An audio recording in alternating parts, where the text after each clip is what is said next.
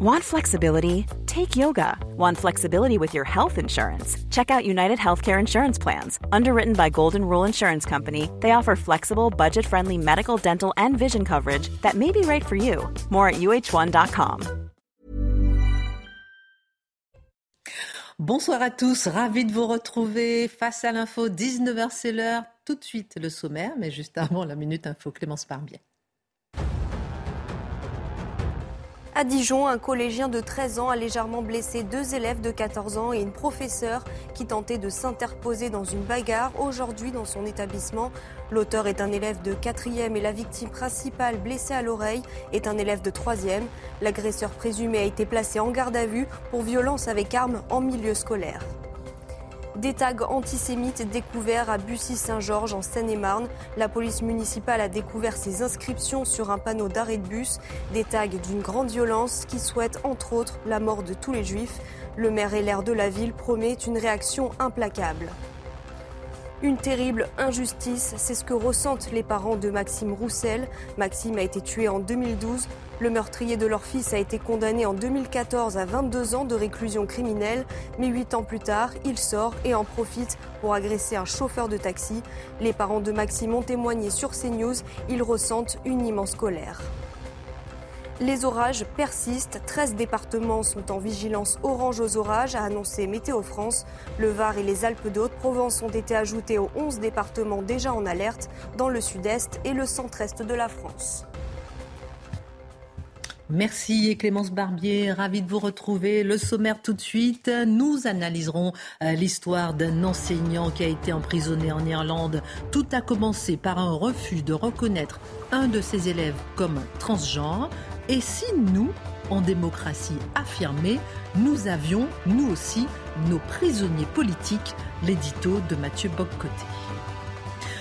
Alors que le gouvernement a dû démentir la mise en place d'une police des températures cet hiver pour contrôler les restrictions énergétiques, on se demandera toutefois si la crise énergétique ne sera finalement pas gérée de la même manière que la crise Covid.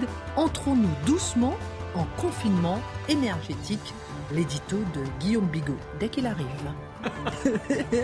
Alors que la présidente de la Ligue des droits de l'homme à Nancy a été entendue, accusée par un ressortissant guinéen de lui avoir donné de faux documents pour obtenir un titre de séjour, quel rôle précis jouent les associations humanitaires, souvent accusées de favoriser l'émigration en France? Le décryptage de Charlotte d'Ornellas. Et si nous parlions ce soir de celui que l'on pourrait considérer comme le père de l'écologie, Georges-Louis Leclerc, le comte de Buffon, né le sept septembre mille sept cent sept. Esprit original, il cherche à comprendre les interactions entre tous les éléments du vivant et découvre ainsi les espèces disparues. Marc Menand raconte. Le Conseil national de la refondation sera lancé demain. Objectif ? Reconnecter avec un pays qui semble s'éloigner d'Emmanuel Macron. Après le grand débat national, après la Convention citoyenne pour le climat, n'est-il pas en train d'inventer une nouvelle forme de démocratie? Nouvelle forme de démocratie inventée ou de démocratie enterrée? L'édito de Mathieu Bock-Côté. Une heure pour prendre un peu de hauteur avec nos éditorialistes et nos journalistes. C'est parti.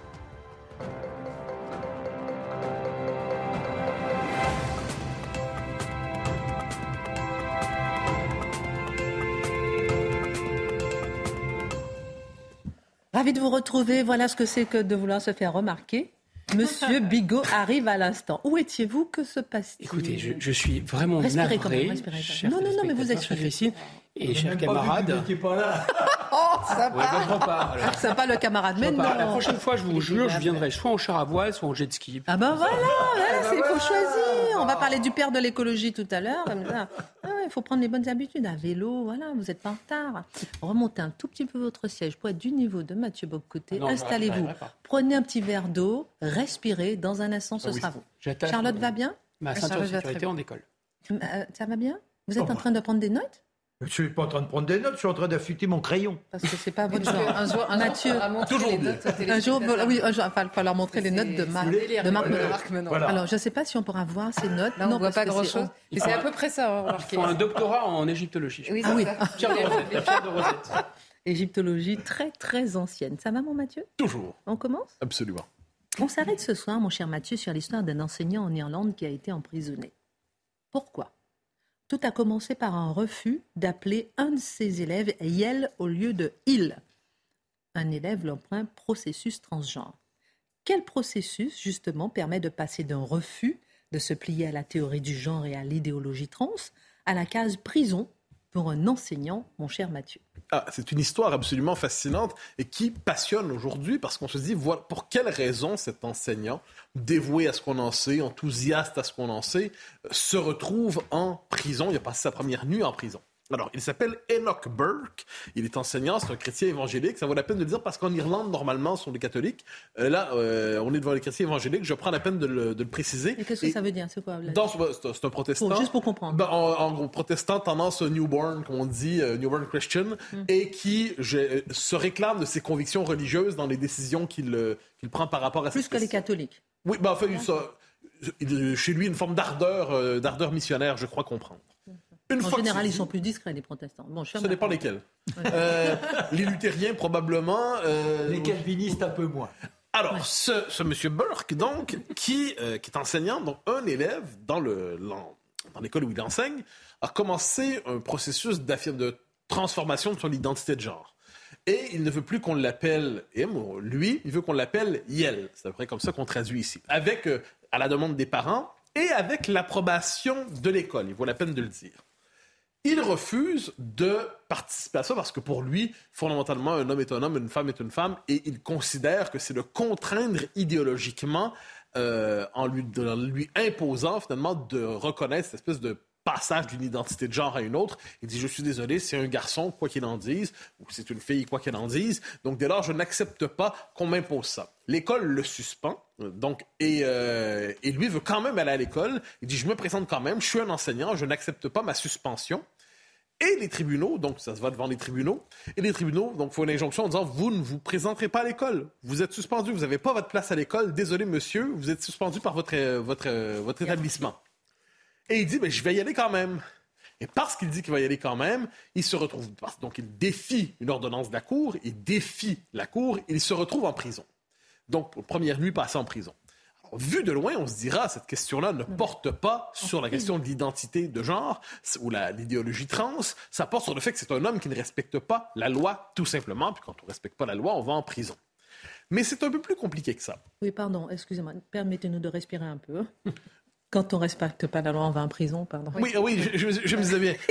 En, d'autres, en d'autres pays, ça fait partie du système. Non, non, non, mais c'est assez surprenant, effectivement, de voir qu'on va dire juste... Mais il faut savoir ça. Qui on met en prison. Et ça, ça m'a l'air de dangereux criminel. Oui, voilà, c'est ça. Pardonnez-moi, alors, je vous ai interrompu. Et, et j'en arrive, justement, je reviendrai, je donne tout de suite le scoop. Je pense qu'on est devant un cas de prisonnier politique. Mais j'y reviens. Donc là, on est devant un homme qui, euh, on pourrait dire que c'est simplement une question juridique. Mais non. Parce que qu'est-ce qu'on voit dans cette école, mais qu'est-ce qu'on voit un peu partout dans le monde occidental, des, des lois semblables qui obligent à reconnaître l'identité de genre autoproclamée, qui obligent à utiliser les pronoms. Alors, la question des pronoms, c'est très important dans le monde anglo-saxon, un peu moins dans le monde francophone, heureusement. Mais si vous regardez, par exemple, la biographie Twitter de, de la vice-présidente des États-Unis, euh, de plusieurs figures du gouvernement canadien, du maire de Londres, ils prennent la peine de dire quel est leur, euh, le, les pronoms qu'on doit utiliser avec eux. Donc, he, him, she, her, hein, she, her, euh, ou encore, il y a plusieurs... Je, je parle anglais, c'est tout. euh, vous avez le mauvais esprit. Euh... Marc, Marc. Vous avez tous le mauvais esprit. Ou they, ou ainsi de suite. Donc, il y a toute une série de pronoms. Et là, on annonce quels sont les pronoms qu'on doit utiliser. Dans le, donc, dans le monde anglo-saxon, il y a la, le progrès de l'idéologie du genre est tel que lorsque quelqu'un s'impose avec de telles revendications, d'une manière ou de l'autre, eh bien, tous sont obligés, tous sont obligés de se convertir à cette exigence. Donc, pour éviter de mégenrer. Qu'est-ce que c'est mégenrer quelqu'un? C'est de ne pas le reconnaître dans son identité de genre euh, affichée ou revendiquée. Alors, qu'est-ce qu'on voit avec ça? C'est qu'il y a tout un dispositif juridique qui se met en place aujourd'hui. Un dispositif donc idéologique, nous le savons, les écoles s'y convertissent. Hein. Il suffit d'un cas pour que l'ensemble de l'école doive se convertir, faire des, é- des toilettes probablement appropriées, euh, non pour les, euh, pas pour les garçons, pas pour les filles, mais pour euh, des toilettes autres quelquefois, donc des toilettes non genrées. Mais il y a tout un dispositif juridique aujourd'hui qui se met en place pour s'assurer de punir ceux qui n'acceptent pas, justement, l'idéologie du genre dans sa forme la plus radicale, qui n'acceptent pas, par exemple, je le disais, la question des pronoms, qui n'acceptent pas cette idée qu'on peut simplement, par de manière... Euh, sur le mode de l'autoproclamation ou de l'auto-dire on change de, on change de sexe, on change d'identité de genre, même si en plus on n'a pas reçu la fameuse opération de réassignation sexuelle. Alors tout ça, il faut l'avoir à l'esprit. Et pourquoi c'est important? Parce qu'on en a souvent parlé dans le passé et je crois qu'on va en parler de plus en plus cette année et les années à venir. Parce qu'autour de ça, ce que j'appelle le régime diversitaire, donc ce régime qui prétend parler au nom de la diversité et qui transforme complètement notre conception de la démocratie, il impose une forme de coup de force symbolique dans nos sociétés. Vous connaissez la formule de Dostoïevski, « Si Dieu n'existe plus, tout est permis ». Eh bien, je dirais que si les sexes n'existent plus, tout est permis. Parce que les sexes, c'est la part involontaire. C'est-à-dire, je peux décider, je pourrais devenir, si je faisais d'immenses efforts, je pourrais essayer de devenir norvégien, je pourrais essayer de devenir... Tu sais, on peut changer de culture, de pays, de tout ça. Mais là, changer de sexe, c'est autre chose. Et qu'est-ce qu'on voit dans les circonstances? Je peux vous poser une petite question? Bien sûr. Parce que souvent, effectivement, vous dites ça, que la, c'est la part euh, qu'on ne peut pas changer. Oui. Et je me suis souvent posé la question, et si jamais, par exemple, vous vous dites souvent, en, en rigolant, euh, qu'est-ce qui vous fait penser que je suis un homme? Qu'est-ce qui vous fait penser que je suis une femme noire? Est-ce que pour la couleur de peau, justement, ça, ça, ben ça joue? Ben je me permets de... Pourquoi, justement, on n'est pas, pas sur ce sujet? Alors, ça ne fonctionne pas dans ce cas-là, parce que le, le changement d'identité de genre est accepté. C'est accepté. On considère qu'aujourd'hui, c'est, la, c'est possible de réclamer une identité de genre différente, et la démocratie doit l'accepter.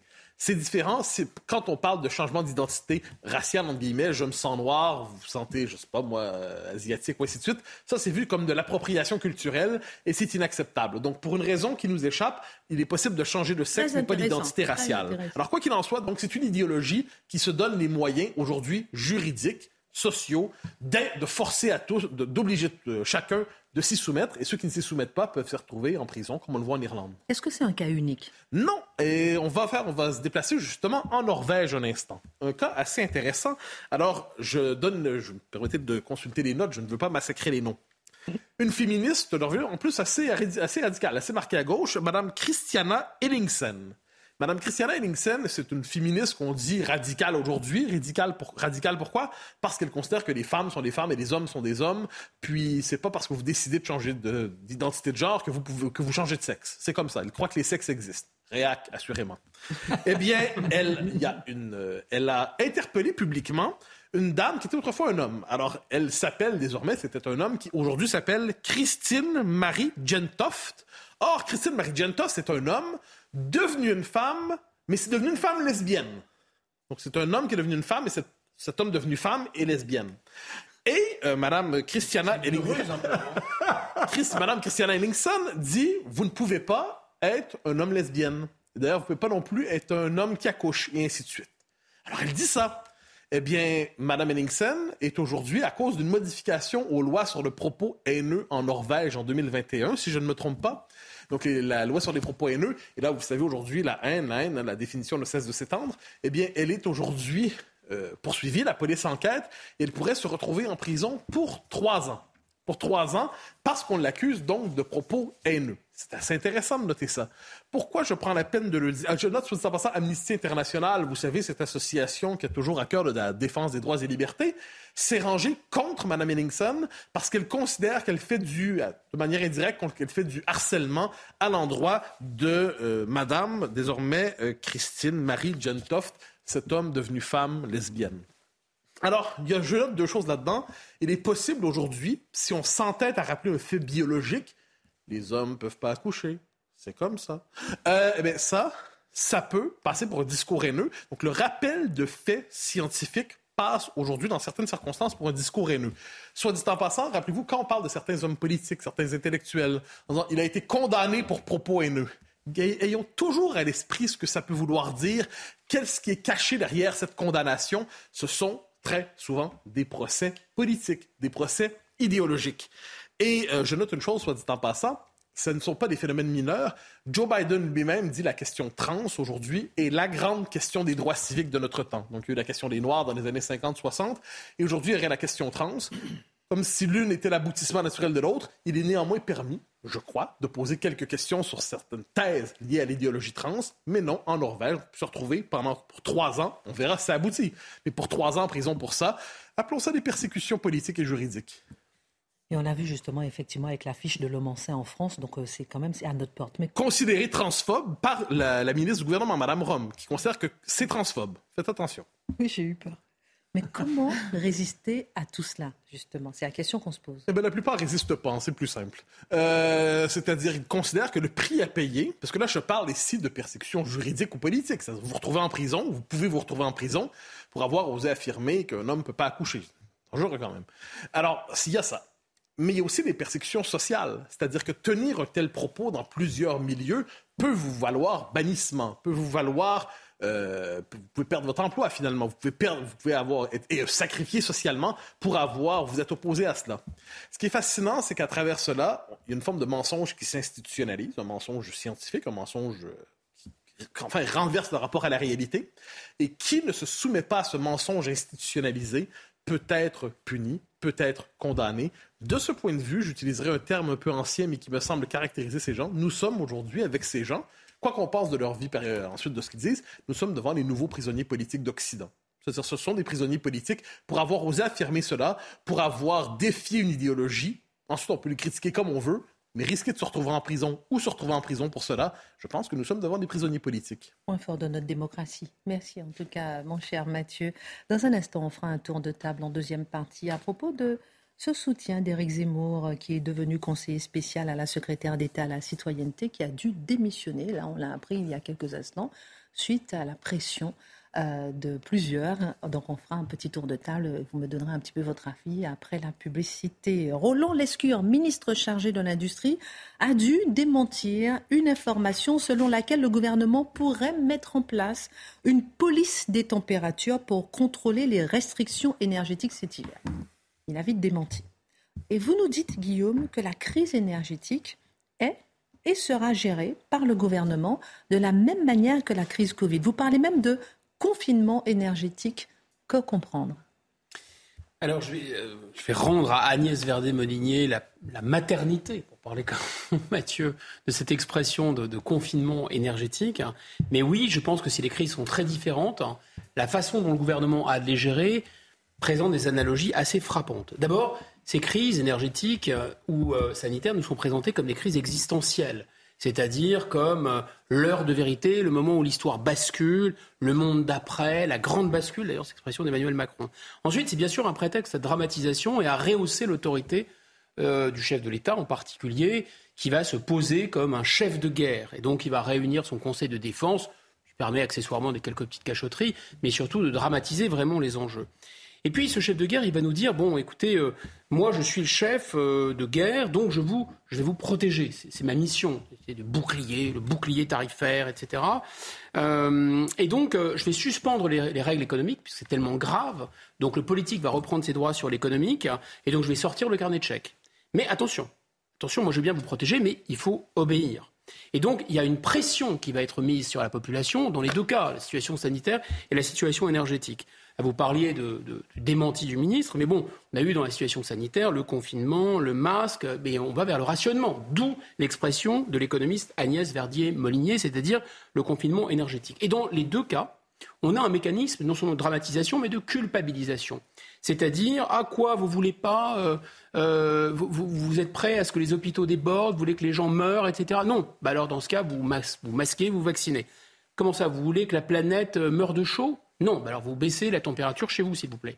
Voilà, donc en fait, c'est un moyen de transférer la responsabilité du gouvernement sur les citoyens.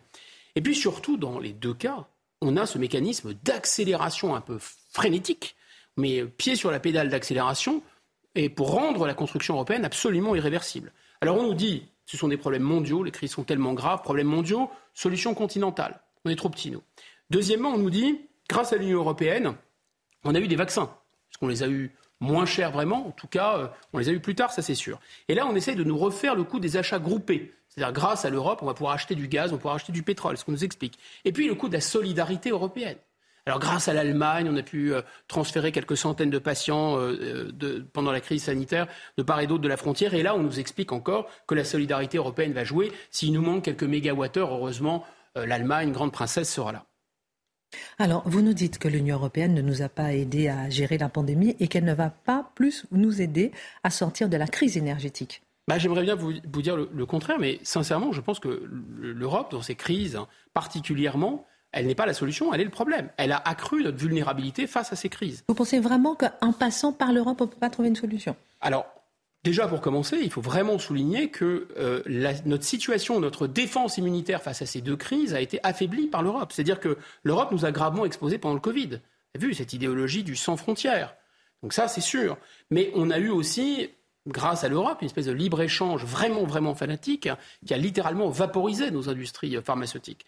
On a eu, pour construire l'Union européenne avec les fameux critères de convergence de Maastricht, besoin de rogner notamment sur les lits d'hôpitaux. On a fermé des lits d'hôpitaux. Donc vraiment, l'Europe nous a exposés. Mais aujourd'hui, elle ne nous expose pas moins dans la crise actuelle. C'est-à-dire que l'Union européenne, qui n'a pas résisté à la pression des États-Unis, se vante d'avoir imposé les sanctions les plus dures à la Russie. Mmh. Moralité de l'histoire, le prix des hydrocarbures s'envole. Et moralité de l'histoire, évidemment, en rétorsion, Vladimir Poutine, qui n'a jamais fait autant de profit d'ailleurs, mmh. ferme le robinet de gaz. Et on peut aussi se dire, d'ailleurs, je pense qu'il faut vraiment réfléchir à ça, c'est que c'est aussi pour plaire à l'Allemagne, donc quelque part pour accélérer la construction européenne, qu'on s'est désengagé du nucléaire. Et quand le président Macron, dans sa conférence de presse, a été défendre mordicus sa décision de fermer Fessenheim, comment il l'a justifié ? Et il a dit, j'ai fermé Fessenheim, notamment, c'est pas le seul argument, mais c'est quand même un argument incroyable, parce que c'est proche de la frontière allemande. Mais enfin, qui a élu M. Macron, les Allemands ou les Français ? Et en fait, surtout pour faire cette Europe, on est rentré dans un système absolument baroque qui s'appelle le marché de l'électricité unifié, le marché régulé de l'électricité européen. Donc là, c'est un système assez complexe à, à expliquer, c'est vraiment assez complexe, mais pour dire les choses les plus simplement possibles, numéro un, on peut se dire que c'est vraiment une idéologie de marché qu'a voulu promouvoir l'Europe. Donc on veut faire un marché et un marché unifié de l'électricité à l'échelle de l'Europe. Alors quand on dit marché, normalement, c'est pour baisser les prix, pour qu'il n'y ait plus d'intermédiaire entre le consommateur, entre le producteur. Pardon, le producteur et le consommateur. Et bien là, là, c'est un marché très spécial. Parce qu'en fait, le principal producteur d'électricité, par exemple E D F, qui a des centrales nucléaires, on a voulu casser son monopole pour qu'il y ait plein d'offreurs sur le marché. Mais on a aussi voulu créer des intermédiaires. Moralité de l'histoire, ça a fait augmenter le coût, ce qui est totalement contre-intuitif. Deuxièmement, on a voulu aussi jouer la solidarité européenne. Donc dire qu'il faut satisfaire la demande d'électricité sur l'ensemble du continent européen. Et en plus, on a ajouté une dimension, c'est-à-dire de favoriser les énergies renouvelables. Et comme l'électricité, c'est une énergie qui ne se stocke pas, et comme on voulait à la fois une logique européenne et à la fois une logique finalement verte ou, ou peu carbonée, qu'est-ce qu'on a fabriqué ? On a fabriqué un système incroyablement sophistiqué dans lequel on va dire, on appelle sur le marché les énergies, les, l'électricité qui est produite d'une certaine façon, par l'éolien et le solaire, parce que l'éolien et le solaire, on ne peut pas consommer, il ne faut pas gâcher, il faut d'abord appeler ces énergies-là.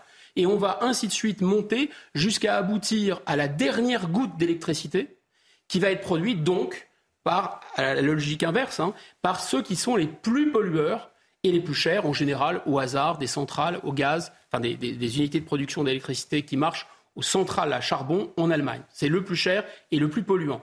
Et donc, c'est ça qui est assez complexe, c'est qu'on a un coût, non pas le coût réel de l'électricité, le coût moyen, mais le coût marginal avec ce système de production d'électricité.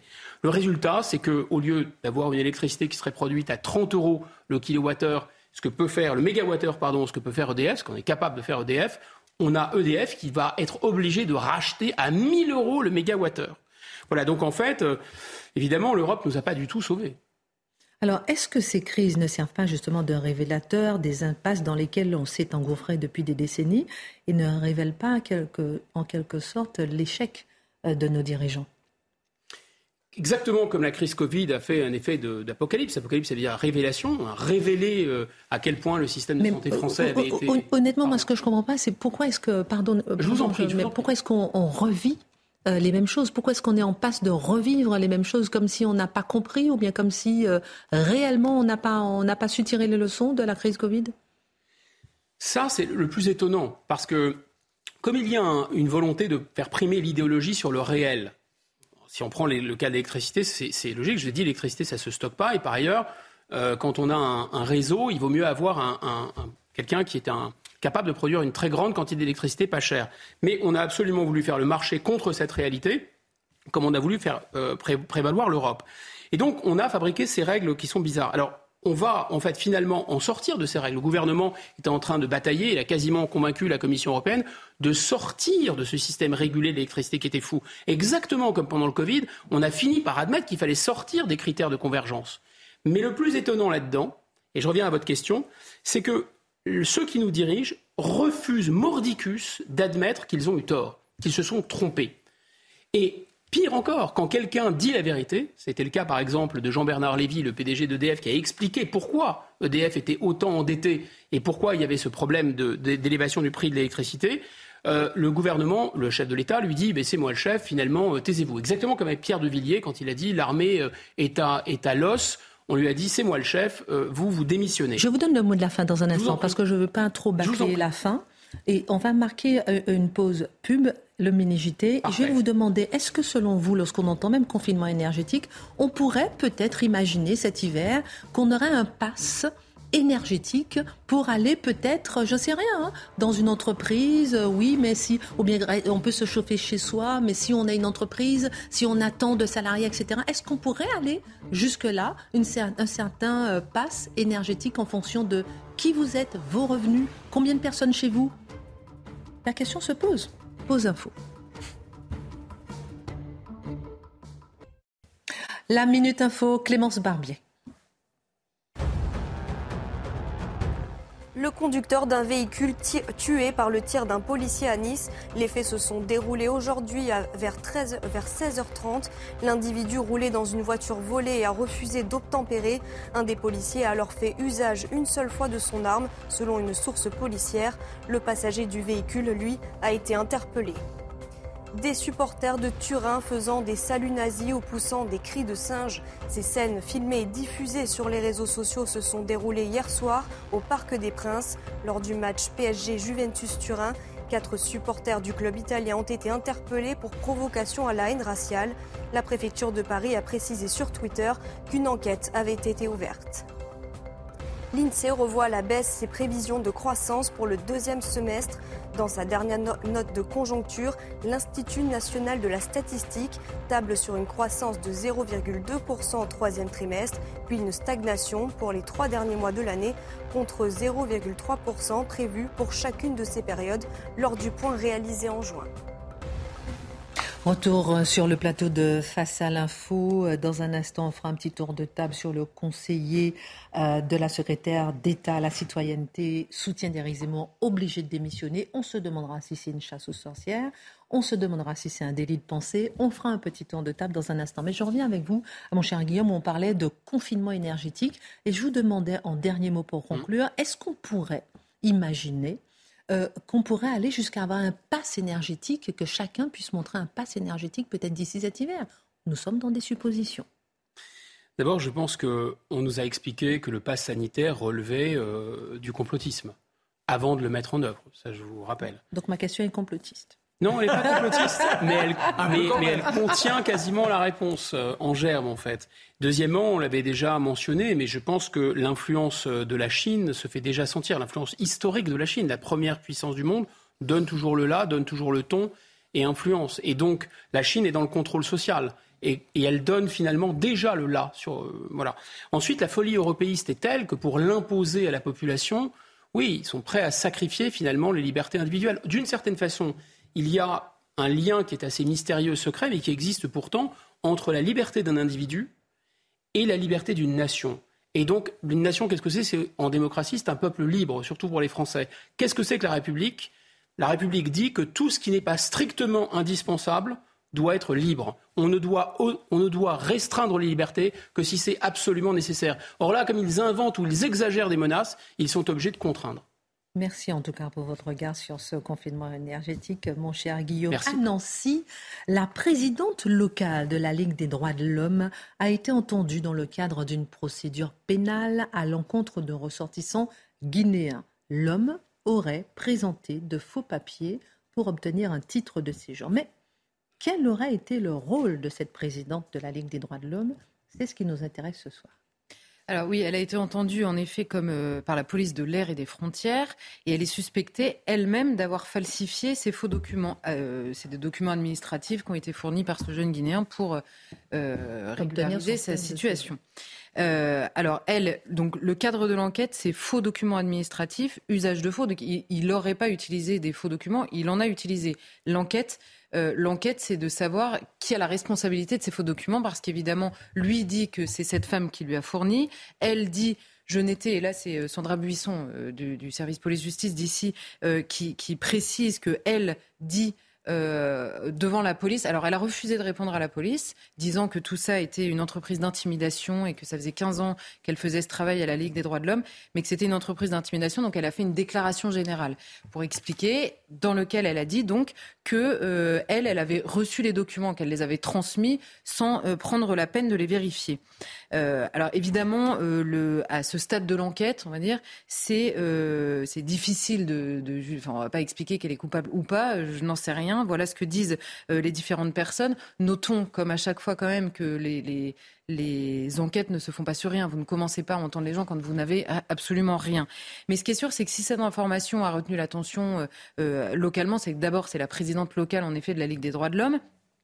Et deuxièmement, ça alimente, on va dire, ce soupçon, ce soupçon permanent qui pèse sur les associations d'aide aux étrangers, d'aide aux migrants, de, d'accompagnement euh, des migrants, non seulement de les aider, Euh, mais surtout euh, d'encourager l'immigration elle-même, c'est-à-dire de ne pas se contenter d'une charité personnelle, on va dire, mais euh, de, d'œuvrer euh, en termes militants euh, sur le terrain politique.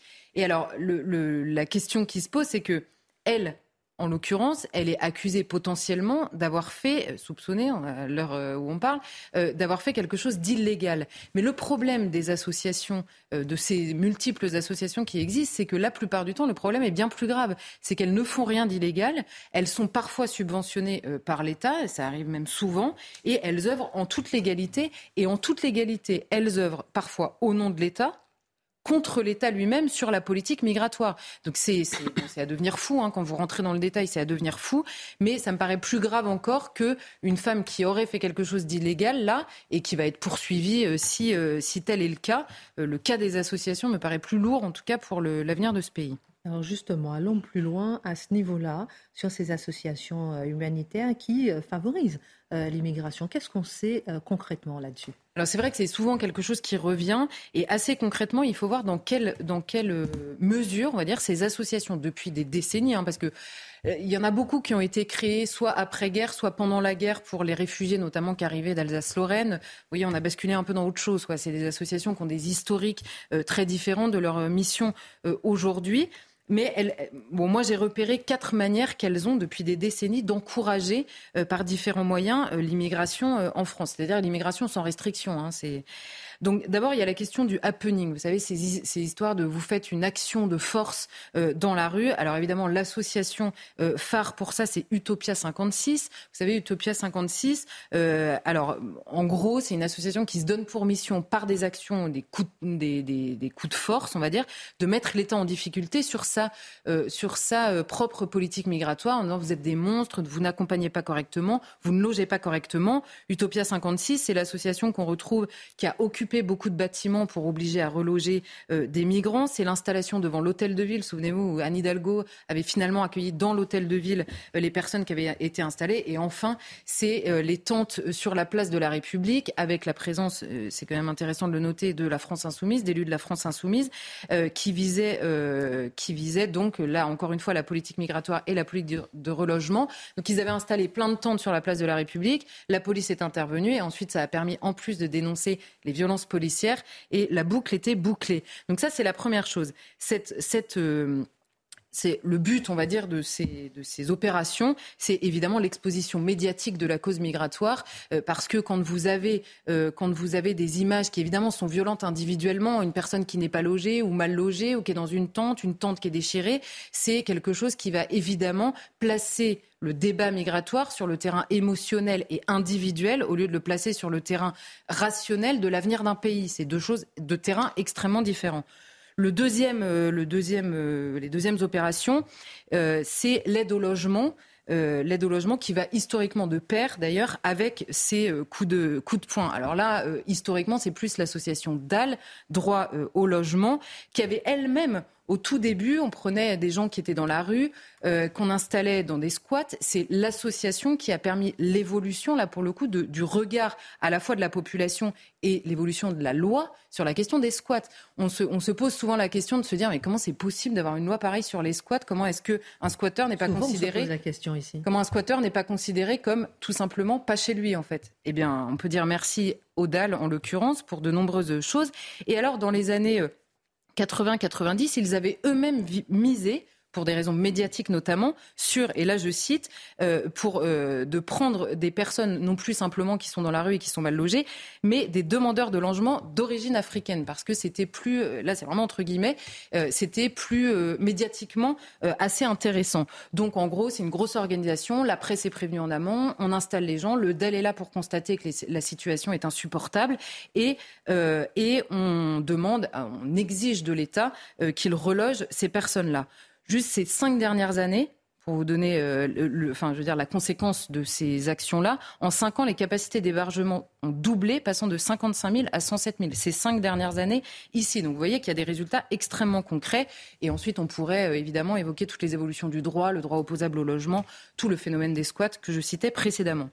La troisième opération de ces associations... de c'est l'aide au passage des clandestins. Là, directement, l'aide, euh, l'aide qui pèse alors sur les associations en mer, parce que vous savez, il y a tout ce débat-là qui est compliqué de savoir est-ce que les associations vont au-delà de la frontière ou elles peuvent le faire, parce que est-ce qu'elles sont dans le secours directement ou est-ce qu'elles vont chercher les bateaux le plus loin possible pour les ramener. Il y avait ces soupçons qui pesaient de certaines qui rendaient les bateaux tels quels aux passeurs, alimentant ainsi le trafic. Donc ça, c'est ça. Et évidemment, le, le comment dire, le, l'apothéose, c'est Cédric Herrou, dont tout le monde se souvient, avec son association Roya citoyenne. Pourquoi est-ce que c'est l'apothéose ? Parce que lui, il a carrément engendré une jurisprudence euh, très claire. Il a été relaxé par la Cour de cassation qui s'est, qui s'est elle, euh, appuyée sur une décision du Conseil constitutionnel qui disait « la fraternité a valeur constitutionnelle ». Or, et ce qui est intéressant, à l'époque, la, va- la fraternité à valeur constitutionnelle, c'est-à-dire il a aidé des gens, on ne peut pas le condamner pour ça. Et l'opposition de la, de la fraternité comme valeur constitutionnelle, c'était ce qu'on appelait le délit de solidarité. Et moi, je me suis toujours demandé, je me suis dit, pourquoi on a appelé ça comme ça ? C'est horrible, délit de solidarité, comme si c'était un délit d'être solidaire.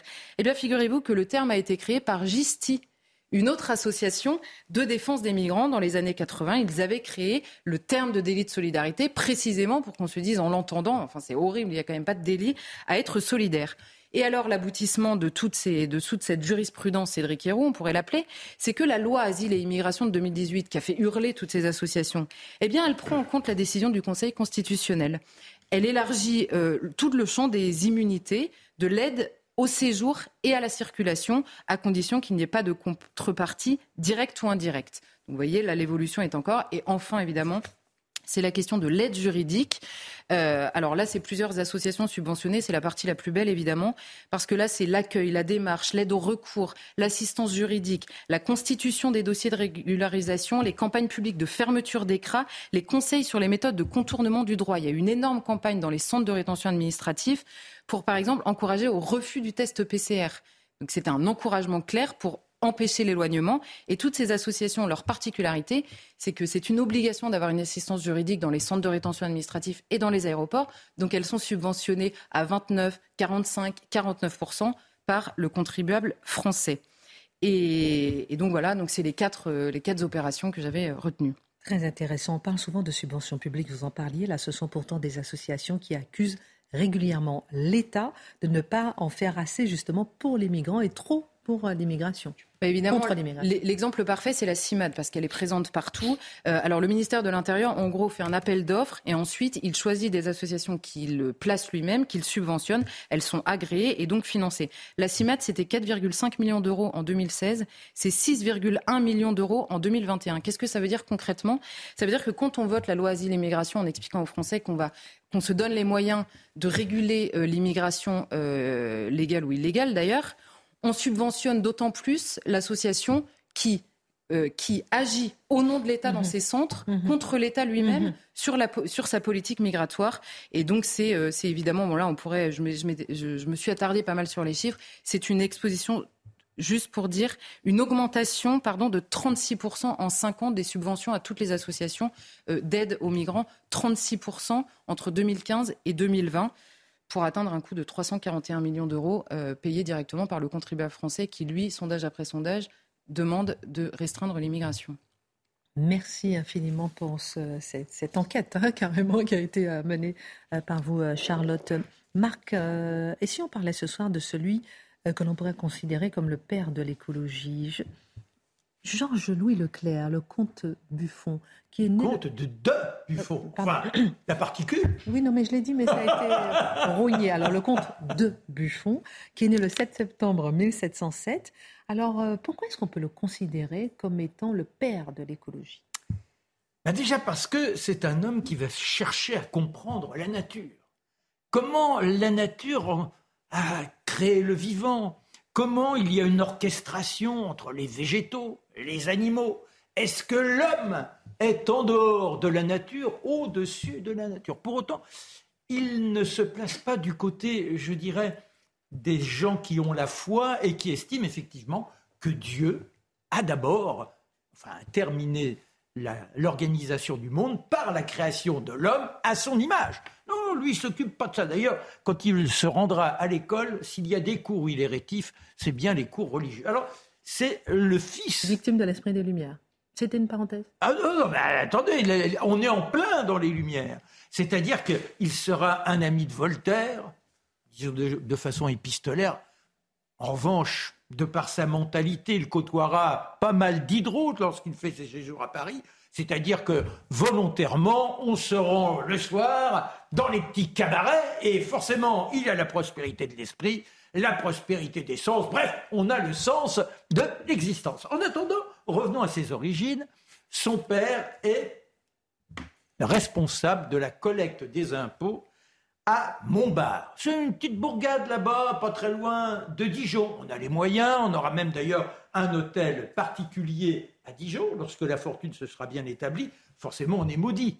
Parce que quand on doit collecter la gabelle, tout le monde vous montre du doigt. Et ça, sans doute qu'il le ressent. Il ne ressent pas moins qu'il est sous la protection de sa mère. Ah, sa mère est une vénération pour lui.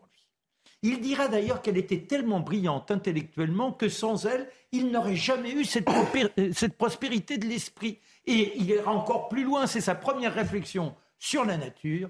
Il dira « Tout être humain doit tout à sa maman ». C'est sa maman qui fait en sorte qu'il puisse ensuite démontrer des qualités intellectuelles ou non.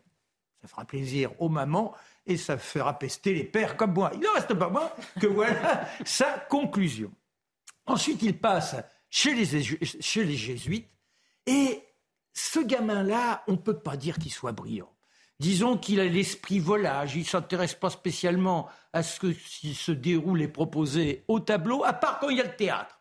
Ah, là, le théâtre, les joutes oratoires, il se laisse aller. En revanche, c'est plutôt au moment des récréations, quand il faut fureter dans la nature.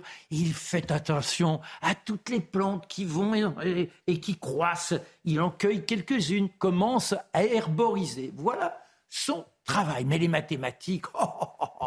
Il est tellement brillant que quand il a seize ans, il est capable déjà d'être dans une véritable recherche. Il parvient à redémontrer le binôme, le, ce, ce binôme x plus y à la puissance n.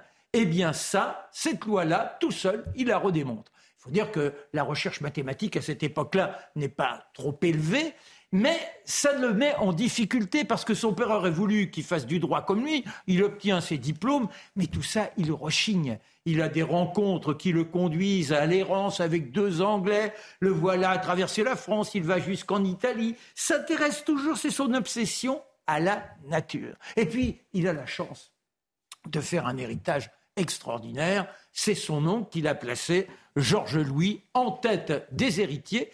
Il va pouvoir s'acheter la terre de Buffon. Donc on gomme Leclerc, on devient comte de Buffon. Il sera l'un des premiers à chercher à comprendre comment, par exemple, on peut exploiter le bois. Car en ce temps-là, monsieur, il y a, et c'est venu de Colbert, comment avoir une marine puissante, il nous faut du bois. Et comment ce bois, on peut gagner en longévité. Il plantera des bois dans son domaine, il fait ériger une tour aussi. Et il a une passion pour Newton. Ah, Newton! Et là encore, ses premiers travaux lui permettront de traduire Newton et d'entrer en relation avec Voltaire. Et il trouve que d'ailleurs, la traduction de Voltaire, elle n'est pas, elle est pas terrible, parce que Voltaire et Madame du Châtelet s'intéressaient aux travaux de Newton. Passons les détails, mais en montant à Paris, à un moment donné, il rencontre Bouleduc, qui est l'apothicaire du roi. Ah, et Bouleduc lui donne sa chance, et là, dorénavant, il cherchera à comprendre, il va écrire cette histoire naturelle en trente-six volumes. trente-six volumes, vous vous rendez compte ? Et tous les jours, le matin, il se réveille à difficilement. Ce gars-là, c'est un dormeur. Oh ! Quand il est dans les bras de Morphée, impossible de l'en sortir. Alors, il a un de ses domestiques, c'est le, le vieux Joseph. Il lui dit, dis donc, le matin, quand tu vois que je traîne un peu trop à partir de six heures, tu viens me secouer et t'auras un écu. Et c'est comme ça qu'un jour, il se retrouve avec une bassine d'eau sur la tête parce que l'autre l'avait tellement secoué qu'il n'avait pas obtempéré. Et donc, il gagne son écu de cette façon. Cet homme s'intéressera à tous les domaines. Il sera le patron du jardin du roi. Et c'est grâce à lui que le muséum tel qu'il est aujourd'hui existe. C'est-à-dire qu'il déploie toutes les classifications possibles et inimaginables. Et si on revient à la chronique de Mathieu tout à l'heure, il aurait buté certainement sur ce côté transgenre, dans quelle catégorie placer l'individu. Notons au passage qu'il se marie fort tard, à quarante-cinq ans, avec une jeune fille de vingt ans. Il a un petit garçon buffonnet. Et à l'époque, il y a déjà la vaccination qui traîne. Enfin, c'est pas la vaccination, c'est la, va- la variolisation. Eh bien, lui, il refuse. Ah, il a beau être ah, scientifique. Ah, on il dit, Marc il n'y aura pas de variolisation. Merci. Et son petit mourra bien plus tard, à la Révolution, guillotiné. Ah oui, ça, c'est moins drôle. Bah oui. Merci beaucoup. Euh, merci, euh, mon cher Marc, pour ce père de l'écologie. Point d'interrogation. Un petit tour de table avant votre dernière chronique, mon cher Mathieu, sur le Conseil national de la refondation. Est-ce que c'est une démocratie réinventée ? J'aimerais vous entendre sur ce qu'on a appris ce soir au cours de l'émission. Il s'appelle Brieuc Frogier. Il est conseiller spécial de la secrétaire d'État à la citoyenneté. Il a été un soutien d'Éric Zemmour. Il y a eu une véritable chasse contre lui. Il a fini par démissionner. Est-ce une chasse aux sorcières ? Est-ce un délit de pensée ? Qui veut se lancer ? bah Guillaume oui, ça Bigot. Ça ressemble un petit peu à un délit d'opinion, cette, cette affaire. Parce que de deux choses, une, soit ce garçon est compétent euh, dans son ministère au poste où il est, dans ce cas, il faut le garder. Et s'il n'est pas compétent, enfin, il est a priori probablement plus compétent que ceux qui auraient quand même dû se renseigner, peut-être, s'ils voulaient éviter de recruter un adversaire politique ou de faire rentrer un loup dans la bergerie. Et deuxième commentaire, c'est que j'ai l'impression tout de même que Éric Zemmour occupe la position, euh, ce que les psys appellent le mauvais objet. C'est-à-dire que c'est vraiment le bouc émissaire. Et là où c'est fascinant, c'est que justement, c'est ceux qui veulent dénoncer la stratégie du bouc émissaire qui font d'Éric Zemmour un bouc émissaire. Et c'est ceux qui veulent, qui disent « Regardez, cet homme est chargé de haine ». Mais en fait, ils, dé, ils déchaînent leur haine contre lui. Espèce de haineusement correct. Donc c'est pas « M le maudit » de Fritz Lang, c'est « Z le maudit » maintenant. C'est tout ce qui s'y proche. Oui, en fait, nous sommes devant un cas de... Il est frappé d'interd... d'interdiction civique. C'est-à-dire, vous avez soutenu un homme qui est jugé extérieur au périmètre de la respectabilité républicaine. Dès lors, vous êtes à jamais, vous porterez la lettre Z marquée au front et vous ne pourrez plus fréquenter les institutions de la République puisque vous l'avez défié et vous avez perdu. Et ça, c'est une véritable... Ensuite, c'est... on fait un exemple. Hein. Voyez le sort qui arrive. Si vous avez soutenu un tel homme, voyez ce qui va vous arriver dans la suite de votre vie. Donc, c'est la... C'est fascinant à quel point on se croit, on se félicite sans cesse. On est la démocratie la plus exemplaire. À l'échelle de l'histoire, jamais les sociétés n'ont été aussi libres. Alors que nous sommes dans un moment, aujourd'hui, de rétrécissement de l'espace démocratique, d'idéocratie. On pourrait prendre la formule de Miloche. C'est-à-dire, si vous ne vous soumettez pas à l'idée dominante, l'idéologie dominante, et si vous ne faites pas des signes ostentatoires de soumission, vous pourrez être chassé de la cité. C'est le sort qui arrive à ce monsieur. Oui, d'autant que c'est que l'étiquette qui a, qui a joué, puisque euh, si... On nous a expliqué au tout début dans les réactions que en fait, les conseillers étaient nommés à la discrétion du ministre, enfin, en l'occurrence de la secrétaire d'État. Or, la secrétaire d'État était sur la même liste d'Union des droites, mon petit clin d'œil, euh, en Nouvelle-Calédonie avec cet homme. Donc à la fois, lui savait qu'il allait travailler en Macronie après avoir soutenu Éric Zemmour, et il s'engage en le sachant. Elle savait qu'il avait soutenu Éric Zemmour au moment où elle le prend. On nous dit c'est elle qui décide, mais en fait non, pas quand c'est Éric Zemmour, quoi. C'est étonnant. Bah oui, mais là on en revient, euh, par exemple... Euh... c'est Madame Schiappa qui dit euh, « Moi, je voterai éventuellement pour euh, des décisions ou des suggestions euh, de parti de, de M. Mélenchon. Mais en revanche, il n'est pas question que je me mêle à ceux qui sont d'extrême droite, à l'extrême droite de notre ami euh, Mathieu. » Ça montre bien qu'aujourd'hui, on est dans un ostracisme, dans ce pays qui représente la capacité et le droit à la réflexion la plus vaste. Eh bien, on est dans un monde qui s'enferme dans les carcans. Et là, c'est rejoindre Guillaume dans toutes les décisions qui nous assignent et qui nous empêchent la réflexion et la prospérité de l'esprit. En tout cas, L F I, euh, les écolos et le P X ont gagné. Euh, un point. Emmanuel Macron mise beaucoup sur le Conseil national de la refondation qui sera lancé demain pour asseoir son action euh, des prochaines années et reconnecter avec un pays qui semble s'éloigner de lui. Mais plusieurs forces politiques, on l'a vu, refusent de s'y joindre, à tort ou à raison. Quelle conception en tout cas de la démocratie, on peut dire, Mathieu, qui s'exprime à travers ce C N R? Oui, je pense que c'est la bonne question à poser, c'est-à-dire dans ce, ce conseil se présente comme une instance de refondation. Il va donner une, il va fixer, ou à tout le moins, il va créer les conditions d'un débat sur de nouvelles orientations collectives, un débat de plus grande qualité que celui qu'on, qu'on connaît au Parlement apparemment, parce que délivrer de la partisanerie, c'est ce qu'on nous dit. Je suis toujours curieux de savoir s'il y a un débat où il n'y a pas plusieurs partis contradictoires qui s'affrontent. Bon, ça, c'est le genre de question que je me pose de temps en temps les mauvais jours. Quoi qu'il en soit, donc, ce conseil a pour fonction de fixer de grandes orientations, de, pro- de, de générer un débat apaisé, non partisan, nous dit-on. Euh, on précise, parce que certains disent, mais à quoi ça va servir cette immense machine bureaucratique? Mais on précise, non, ce ne sera que consultation, il n'y a pas de pouvoir de décision. Donc là, on, c'est une institution parallèle, consultative, mais qui n'a pas la, le pouvoir de l'Assemblée, qui n'a pas le pouvoir du gouvernement. Ça vaut la peine de le dire. Et dernier élément de ce premier survol, je note, et vous l'avez dit très justement, que les partis d'opposition et certains syndicats, notamment Force ouvrière, la C G T, refusent d'y participer. Donc les partis d'opposition n'y seront pas. Donc, dans ce grand débat, nous retrouverons des partisans du même, donc des nuances du même, qui se rassembleront pour débattre ensemble de ce qu'ils ont en commun. Convenons que ça correspond à la démocratie contemporaine. Pardon. Non, mais c'est vrai que ce, ce qui m'intéresse, mon cher Mathieu, c'est quelle est la fonction de ce C N R dans la politique d'Emmanuel Macron? Mais je veux aussi comprendre, et là je vais peut-être vous embêter un peu, mais est-ce que Emmanuel Macron n'est pas en train de réinventer une super nouvelle démocratie euh, qu'on a perdue? Est-ce qu'il n'a pas justement ce courage de réinventer autre chose? Super nouvelle, euh, je ne sais pas. Mais euh, alors, à la question, quelle est la fonction? Alors, on le sait, le, les législatives ont été des législatives de rejet. Dès lors, il s'agit, dans un régime que l'on dit, que l'on sait fragilisé, de recréer un lien avec la population, de donner, le, de consulter autrement, de sortir de cette impression d'une gouvernance verticale. C'est ça. Donc, on quitte le registre de la, comme je dis, de la représentation traditionnelle et on se dit, et là, on rentre dans les théories de la démocratie délibérative ou participative, on va créer un débat qui va être justement plus consensuel, un débat qui va faire appel aux forces vives du pays, un débat qui fait appel à toutes les forces, mais non pas dans une logique partisane, nous dit-on, mais dans une logique pour éclairer le pouvoir. On pourrait dire qu'il s'agit en fait d'une logique, de, d'une forme de débat adaptée à ce qu'on appelle en Italie le gouvernement technique et qu'on pourrait appeler en France une forme de gouvernance technocratique. C'est-à-dire un pouvoir souverain éclair... dit voilà la direction et j'ai besoin d'être éclairé. J'ai besoin d'être éclairé. Je veux entendre le pays parler. Donc c'est peut-être l'écho à la nouvelle conception de la démocratie dont vous parlez.